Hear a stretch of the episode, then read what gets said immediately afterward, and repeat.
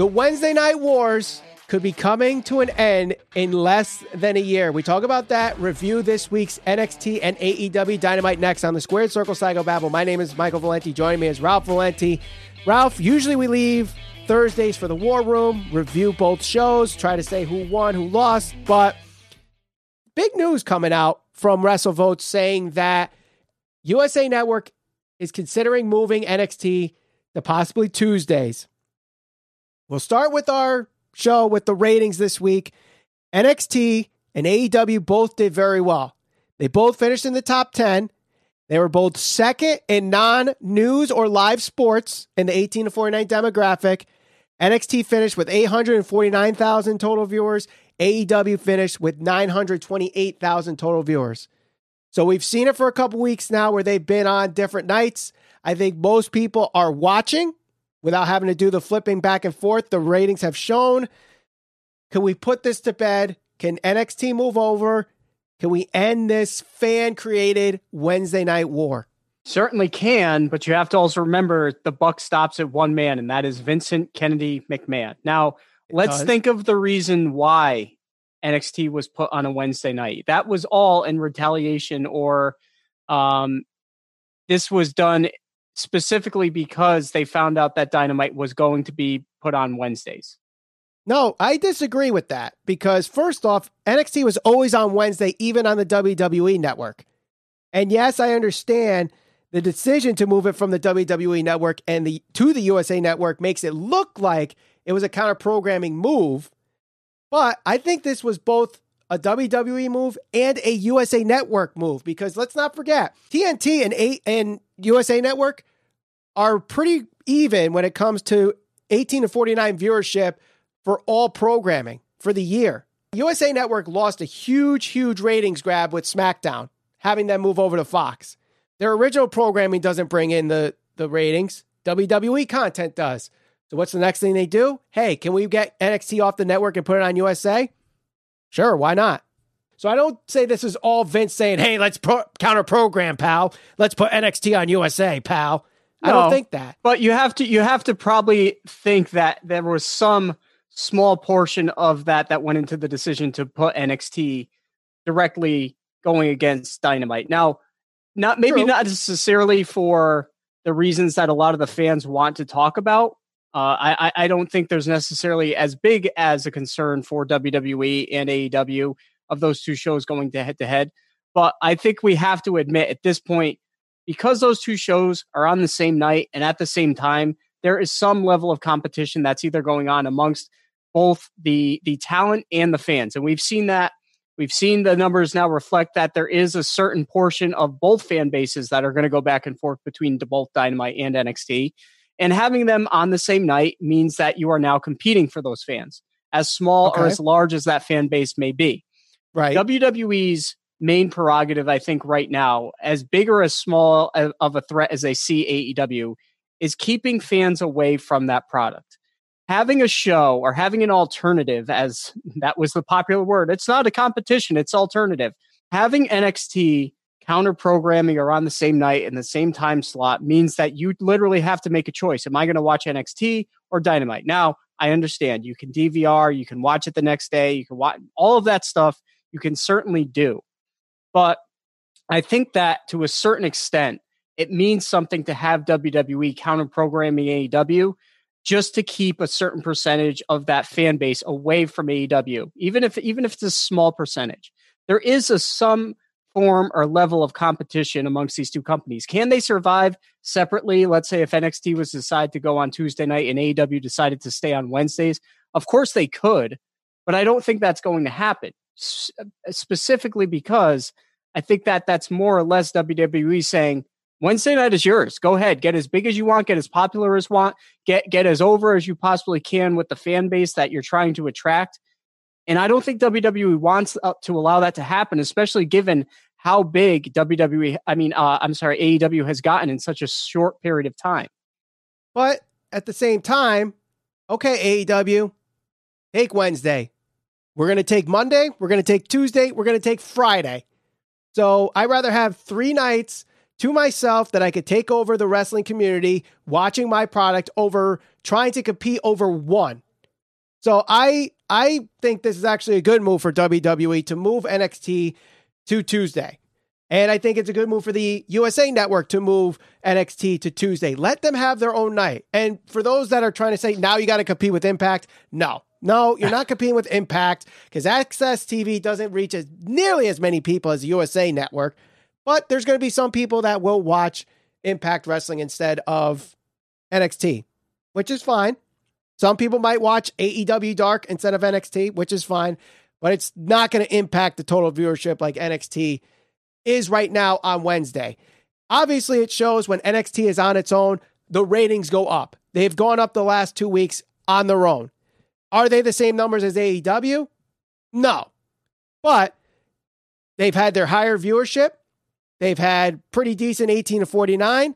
Even their 50 plus went up on nights where they're not doing the same night as AEW Dynamite. It would be a very, very good move for NXT to move over. I know there's going to be fans that say AEW won the war if they do this. No, no. See, the thing is, to me, the war was fan created. It was not AEW versus WWE or NXT. This was a fan thing. Ratings are created for the executives and the companies. The fans use it for confirmation bias. And I've said that tons and tons of times on this podcast. But at the end of the day, you don't have to worry about DVRs. You could watch Raw on Monday, NXT on Tuesday, Dynamite on Wednesday, NXT UK on Thursday, if you really wanted to, and Friday could be SmackDown. That's what this comes down to. There does not need to be a, a night where they compete against each other. And the ratings are indicating that there is an overlapping audience. It's not one or the other. It's not, oh, let's combine the total viewerships and, oh, they're drawing 1.6 million. No, no, no. Collectively, they, they draw about 850 to 900,000 total viewers, both shows. It's just that there's a section that we're flipping back and forth. That's it. The real competition has always been amongst the talent and for the talent. Now yep. that there's another company that can rival WWE, WWE even to a small extent, there's another option for the talent to go to.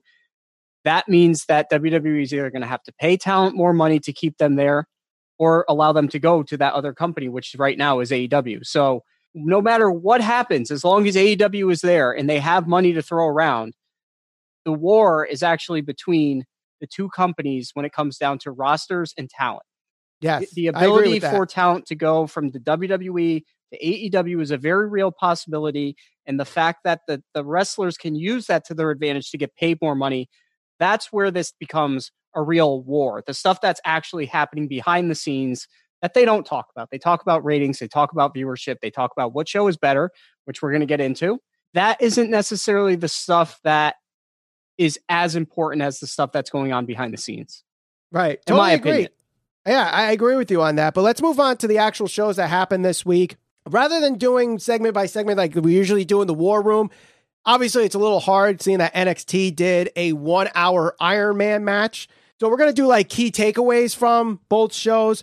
Ralph, what was your key takeaway from NXT and AEW Dynamite this week? NXT first. The first thing I got to state: awesome fucking match, awesome match, an hour long. And when you hear an hour long match, especially now, in professional wrestling, just the fact that one, it's on TV, not pay per view, where it, it's very hard, I think, to keep people's attention, knowing that you're going through commercial break after commercial break after commercial break.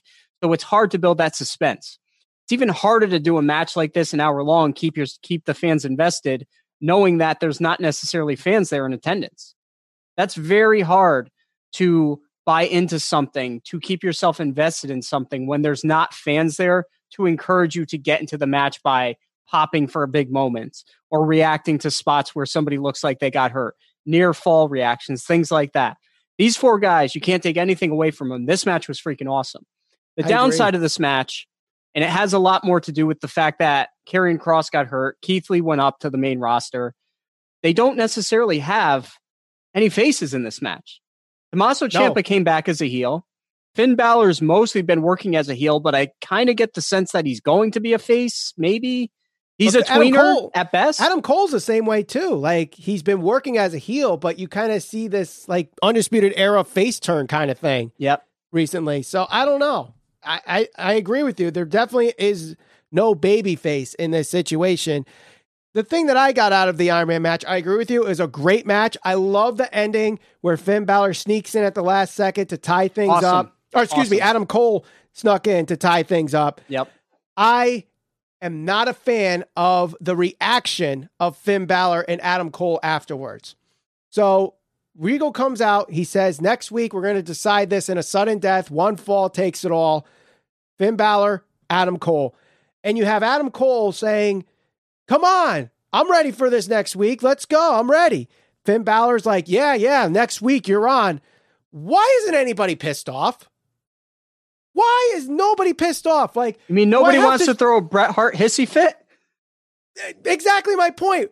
Did anybody show William Regal, Triple H, Shawn Michaels, whoever booked this, a tape of 1994 when Bret Hart and Lex Luger tied in the Royal Rumble? They were both pissed when they found out it was a tie.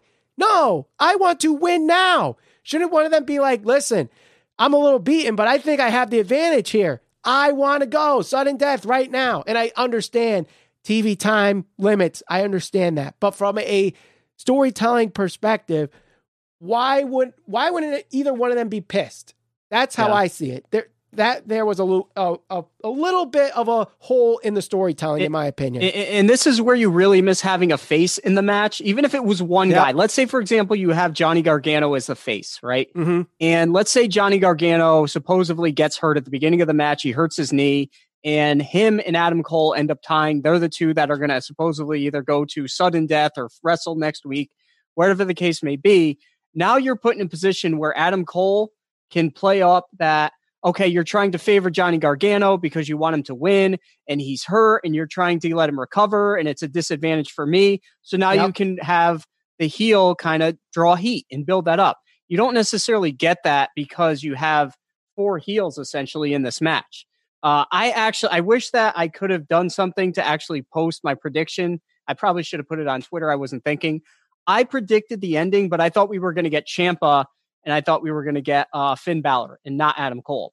The reason I think that is because I think if you have Adam Cole go back and win that title, I guess it kind of proves that yes, he's that damn good to be at that level, but he just had the belt for so for so long. Uh, I think that Finn Balor going back down to NXT from the main roster, he was the most logical guy to come out on the top of this match or to be involved in the tie that they have. Ciampa just came back. I didn't see that happening, and I didn't necessarily see Johnny Gargano winning the title either. But needless to say, whatever the outcome was, whatever the outcome is next week, the match was very good, and it, it, it, they were they had a tough task at hand, especially given no crowd, TV, not pay per view, commercials, really good near falls, kept me kept me in the match the entire time. So I thought it was great. Yeah, they, they they did a really good job with the 60 minutes. Not Awesome bad for job. developmental, huh? Nope, not bad at all. But let's talk about the AEW Dynamite. My key takeaway from AEW Dynamite is in this two hours, we have been crapping on the women for for for a while. They're not booked strong. They're near they're not as good as NXT or Impact or NWA. In fact, it might be the first poll in our podcast history on our YouTube ch- community page that AEW didn't win over WWE. The the women have not been good. Last night could have been the best women's match in AEW history, and involved two women not even on the roster. Thunder Rosa and Serena Deeb showed how good this women's division can be. I hope Thunder Rosa is there long term, and this is not just a one off. They can get some kind of uh, partnership with NWA. But I think the huge get for AEW would be Serena Deeb. Now, some of you people may have just seen Serena D for the first time last night on AEW.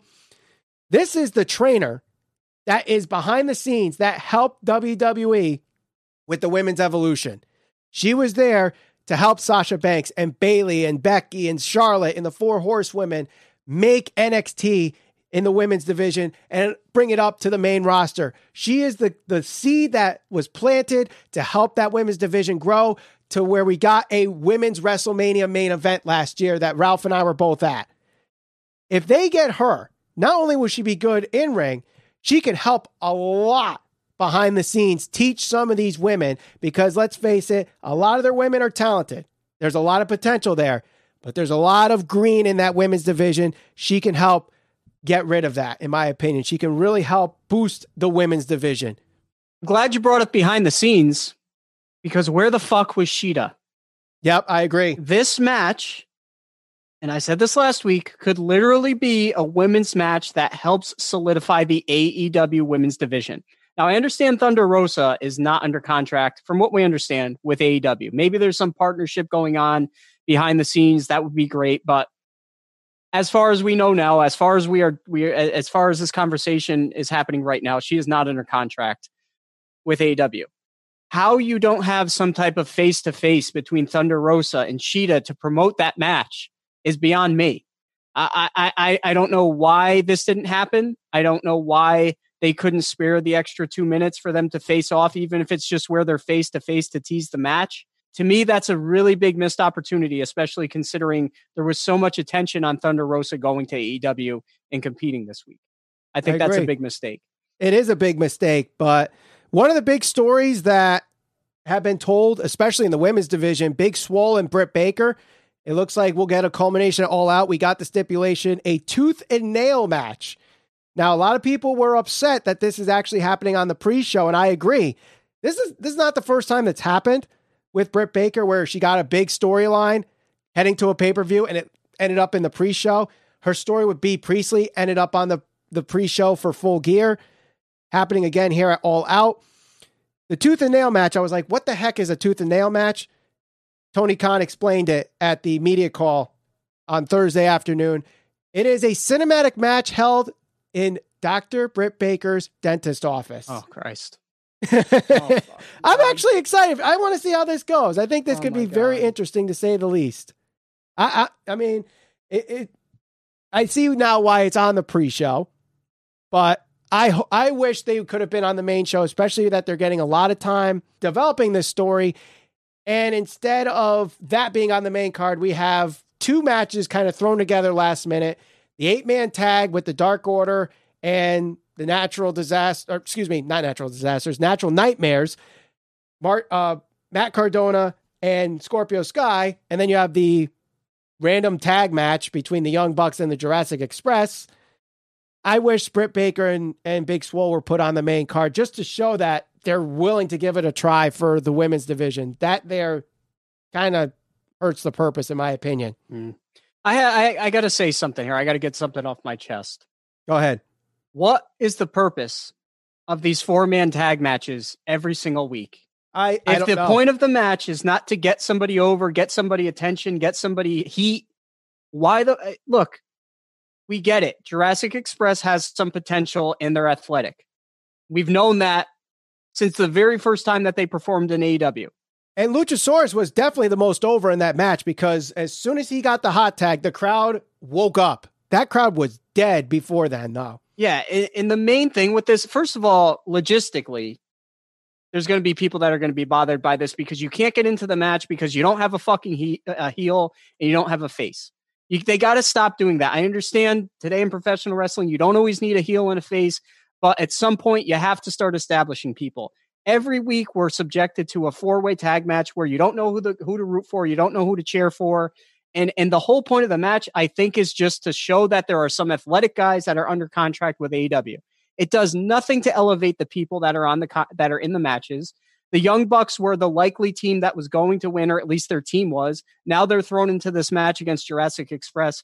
Stop with the four way tag matches develop some heel tag teams, develop some face tag teams, let them go back and forth. For Christ's sake, do you remember when SCU was the, the number one tag team in AEW? Yes. Now, all those months removed, and granted, I understand the pandemic had a lot to do with that because they weren't on TV and they couldn't travel, and all those types of things are, are, are happening right now. Right. But now they're put in a position where they're just kind of an afterthought. One yep. of the big things that I hate about WWE is whether you become the women's champion, whether you become the heavyweight champion, the intercontinental champion. Once you lose that belt, you're back of the line. They don't care. They don't do anything to promote you to ensure that you keep your status. AEW can't make that same mistake that WWE has done. SCU, right. if they're a former champion tag team, make them feel special. Don't just throw them out there in a four way tag match just to say, oh, well, this guy's going to do a flip. We're going to get our spots in, and then the Young Bucks are going to come out on top. Nobody Right. looks good in that situation. Nobody. I agree. I agree. But you talk about faces and heels. I think a big takeaway from this show is I don't think Hangman Page is the one turning heel, folks. Omega is. And that segment, thick. yeah, they laid it on pretty thick. That FTR did not help Hangman Page in the decision to um, prevent the Young Bucks from winning the gauntlet match last week. He is in tears. His eyes have been red for the last two weeks. Very Ugh. upset, not talking. You got Omega walking away from Hangman Page. I, I I definitely think, and you even have heel tactics with the Young Bucks getting pissed off at fans. So I think at the end of the day, we are uh, seeing Omega, not Hangman, turning heel. I, I am so disappointed right now because Hangman Page, his eyes weren't fucked up because of him crying or anything of that nature. He was hanging out with Van Dam and Katie Forbes over the weekend. That's what no, happened. he wasn't. He absolutely was. He's Seg- drinking, not smoking. There's a difference. Ah, all depends who you ask, I guess. But I get. I don't do either. So you're you're more of the expert in that regard than I am. oh but- no, no, no! You're trying to get me in trouble now on the show. no, I'm not. no, I'm not. Any other key takeaways from the show? Key takeaways: uh, MJF showing a very calculated, very sinister, very vile side to himself. I loved it. I loved it. I loved it. I loved it. They have kind of positioned him as the chicken shit heel a little bit to a certain extent, especially with some of the gimmicky comic stuff, which is fine in certain doses, like with the neck brace, which we found out he wasn't actually as hurt as he let on. So that was Yep. part of his master plan. But the fact that he got in the lawyer's face and told him, you, you, you're you're going to do things my way or the other way, and and I'm going to get my way. He is going to do whatever possible to win that championship on Saturday, Yep. and that adds an extra little um, wrinkle to how evil he can truly be. So that that I found interesting. Um, Do you think by having the show end the way it did, though, did they tip their hand and having you know Moxley being laid out like he did, meaning that he's going to win Saturday? no, I, that's I think typical. That's typical booking. I know usually in WWE that's how it's done.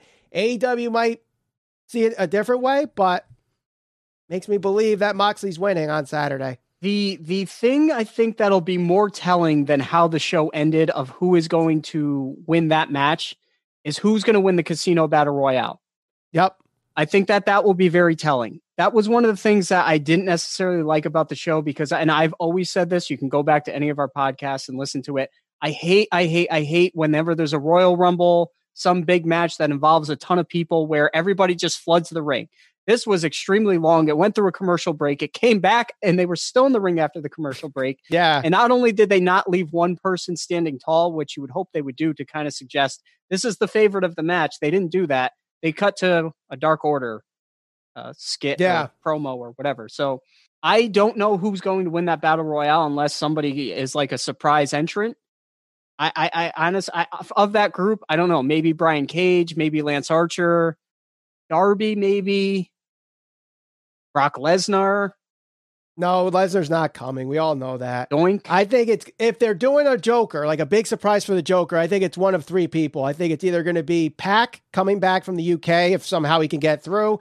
I think it could be Nick Aldis or Wardlow will be the Joker. And if they are, they'll win the whole damn thing. You think Wardlow is ready?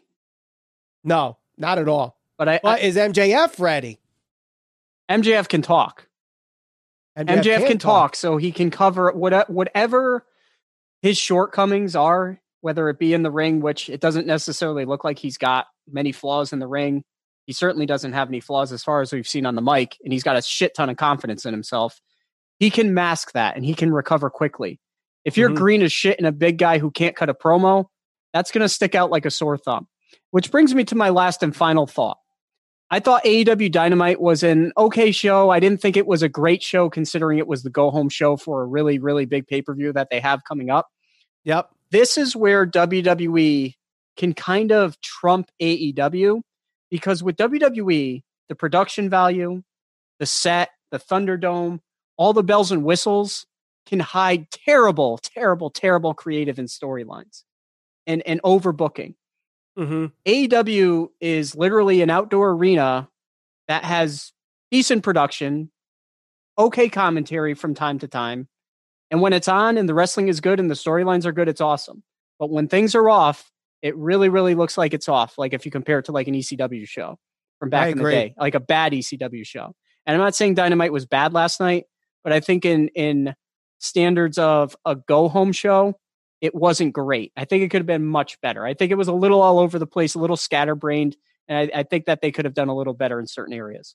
I agree. I think NXT did a, a much better job in their show than AEW did this week, but you know, it's just one week. I'm sure they'll bounce back. We have All Out coming Saturday, another Super Tuesday next week for NXT. I think it's going to be very exciting for a lot of wrestling fans in the next week. So let us know what you guys thought of NXT and AEW Dynamite in the comments below. And don't forget to share us over social media. On Facebook, Instagram, and Twitter, SCPB Podcast. And we'll talk to you all on the next episode of the Squared Circle Psychobabble.